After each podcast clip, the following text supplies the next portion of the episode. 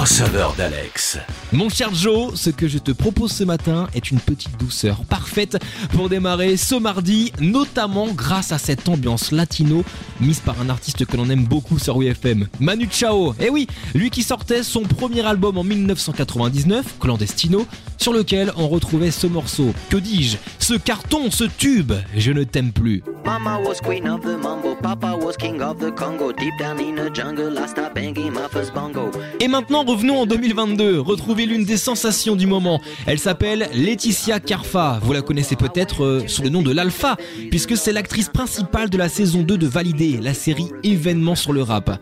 Letty, qui s'apprête à dévoiler son premier album en mai, a choisi de frapper fort pour l'annoncer, puisque le premier extrait de celui-ci est Je ne t'aime plus, un hommage parfaitement réussi, avec s'il vous plaît la grande Kaina Samet qui a participé à l'écriture de cette reprise.